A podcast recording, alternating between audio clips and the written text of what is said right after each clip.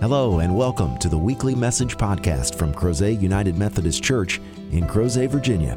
We invite you to join us in person any Sunday for our contemporary service at nine thirty a.m. or for a more traditional service at eleven a.m. Please visit us online at w w w dot crozet united methodist dot org for further information. We hope you enjoy this week's message from Crozet U M C. Now, I went a little further in the verse, and I'll explain that in a moment because I was very inspired.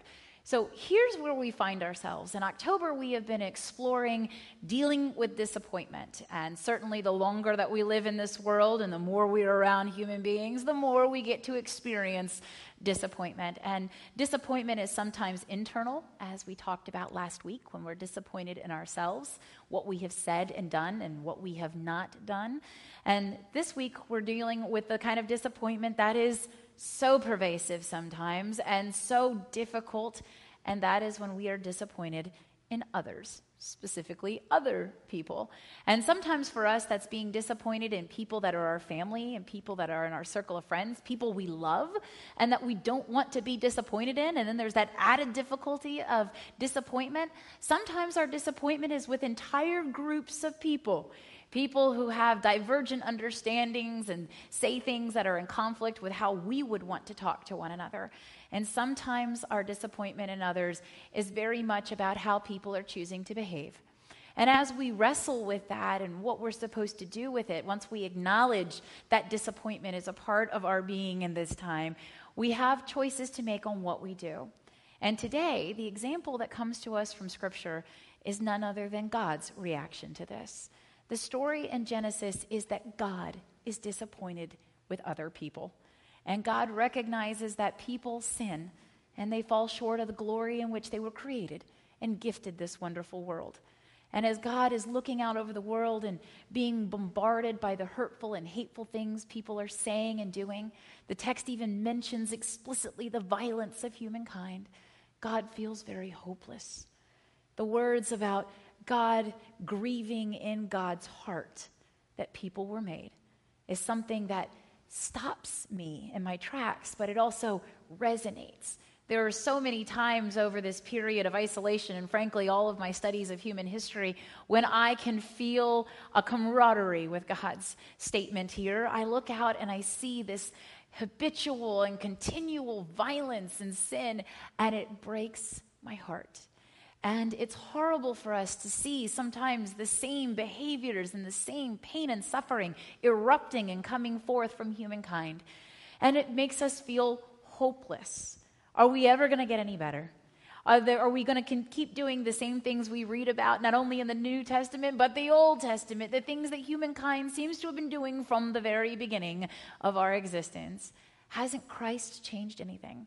Hasn't our faith and our enlightenment and our understanding and growth and all of the knowledge that we have gained over countless generations, hasn't that changed anything? In fact, to use the colloquial phrase that my Southern family used, sometimes you look out and you think the world is going to hell in a handbasket. And when we think about that and we start to feel that there is nothing that's ever going to change and there's nothing we can do, we can begin to feel very depressed and dark when we look at other people. And that's not what God wants us to do. God has been there, and God knows what that is like in the book of Genesis. But then something happens, and it is so incredible that God shows us this. God looks out once more on the earth, and this time, instead of a sea of sin and evil, God sees a shining light. God looks out and sees in the midst of all of this that seems so irredeemable and hopeless, God sees Noah. And Noah is not better than you and I. Noah is not a perfect person. In fact, right after we get through the same scripture that we used in our gathering liturgy, Noah has a big mistake. But what happens is that when the moment was right and God needed to find hope in humanity, there was Noah, trying to focus on his relationship with God, trying to walk blameless all his days. And because of that, when God looked and saw Noah, the entire plan shifted. Before that, God was just going to wipe the earth clean like you would wipe down a blackboard or a whiteboard and just start again. But Noah and Noah's desire to be a good person changed the fate of the earth. And because of that, God said, I'm going to focus on you. I am going to focus on the one that is giving me hope, the one that is showing me that not all humankind is continually bad, but that there are those who are striving to be good. There are those that do treasure this relationship that I gift to them. There are those that warm my heart instead of grieving it.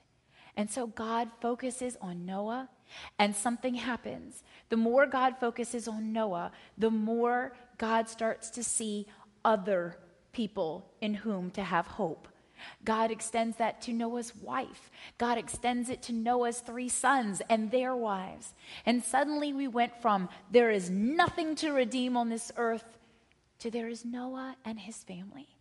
And in addition to that, just perhaps there are others from whom we can draw redemption. And so God commands Noah and his family to bring on the ark two of every kind of the animals.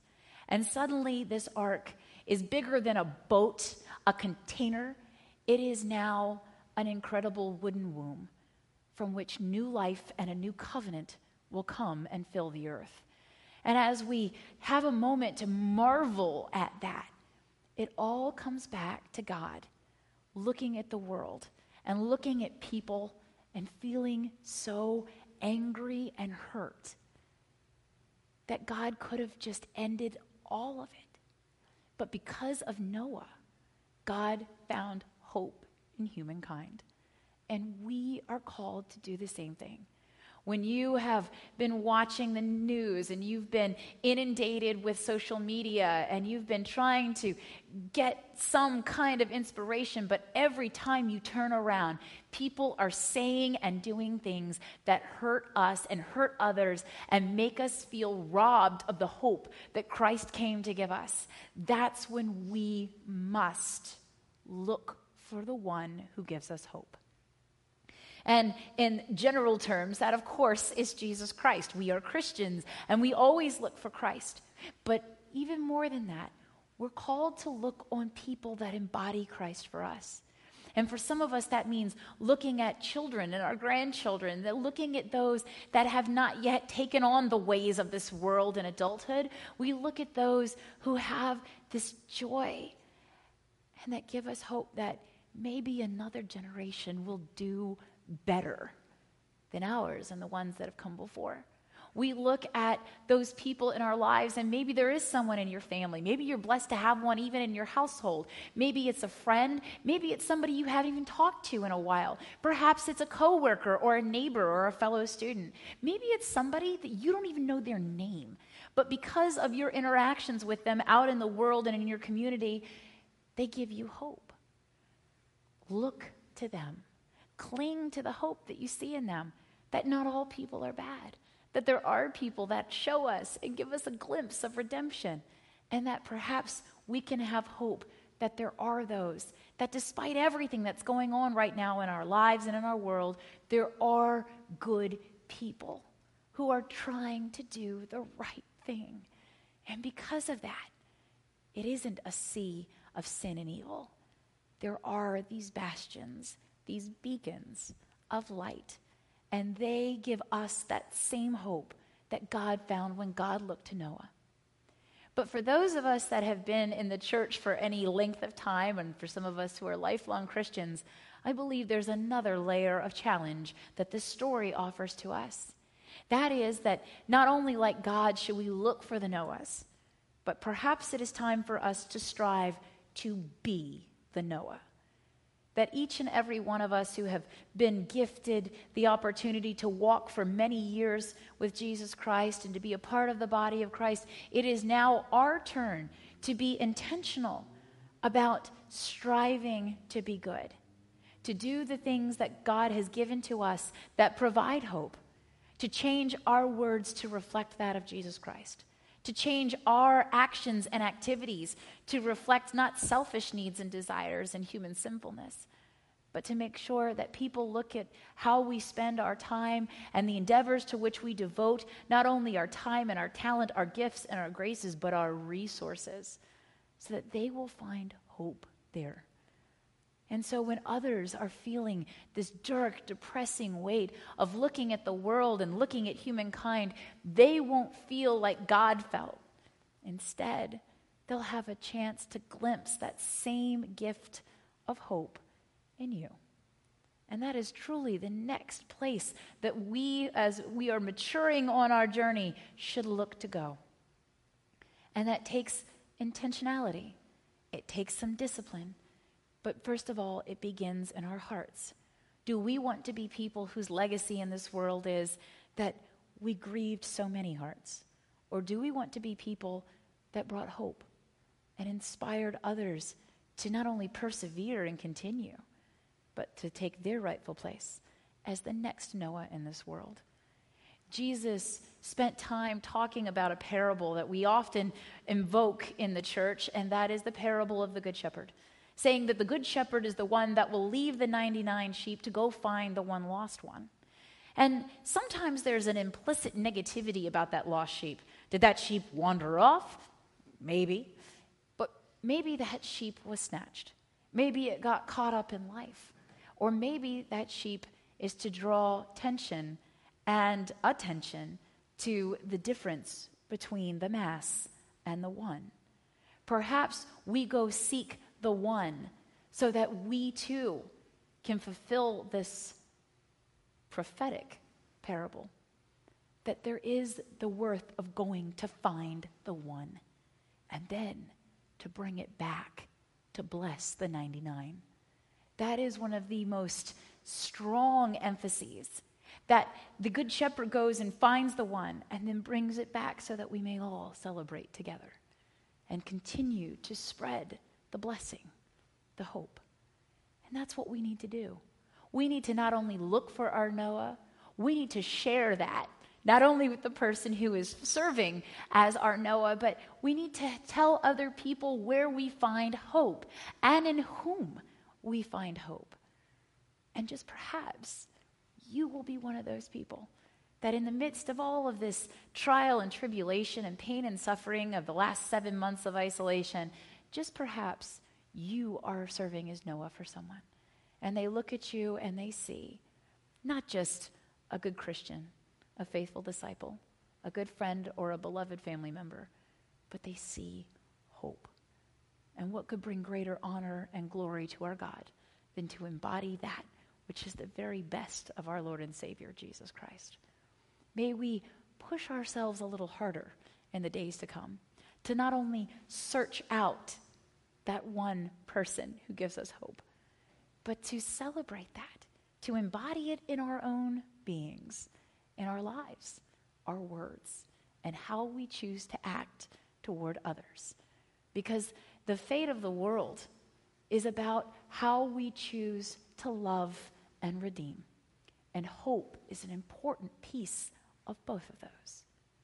If we choose to be people who allow the presence of sin and evil to overcome our hope, then we are not clinging to the one who is embodied in eternal hope. But this is our call and our role. And God has seen with God's own eyes that one person can change everything. And what really changed everything was the impact that Noah's presence had on God.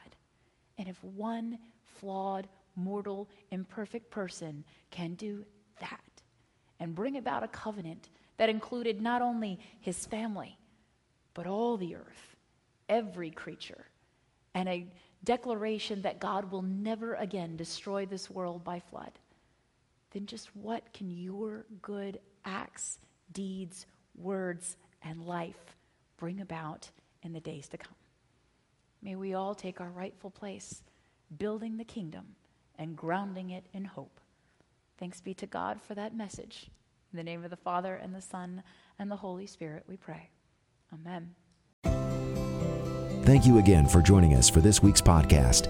We hope you found the message meaningful, and we invite you to join us in person as we gather for worship at Crozet United Methodist Church every Sunday at nine thirty a m and eleven a m Please visit us online at w w w dot crozet united methodist dot org to learn about ways you can connect with God and your neighbors through the ministries of Crozet U M C. Have a great week.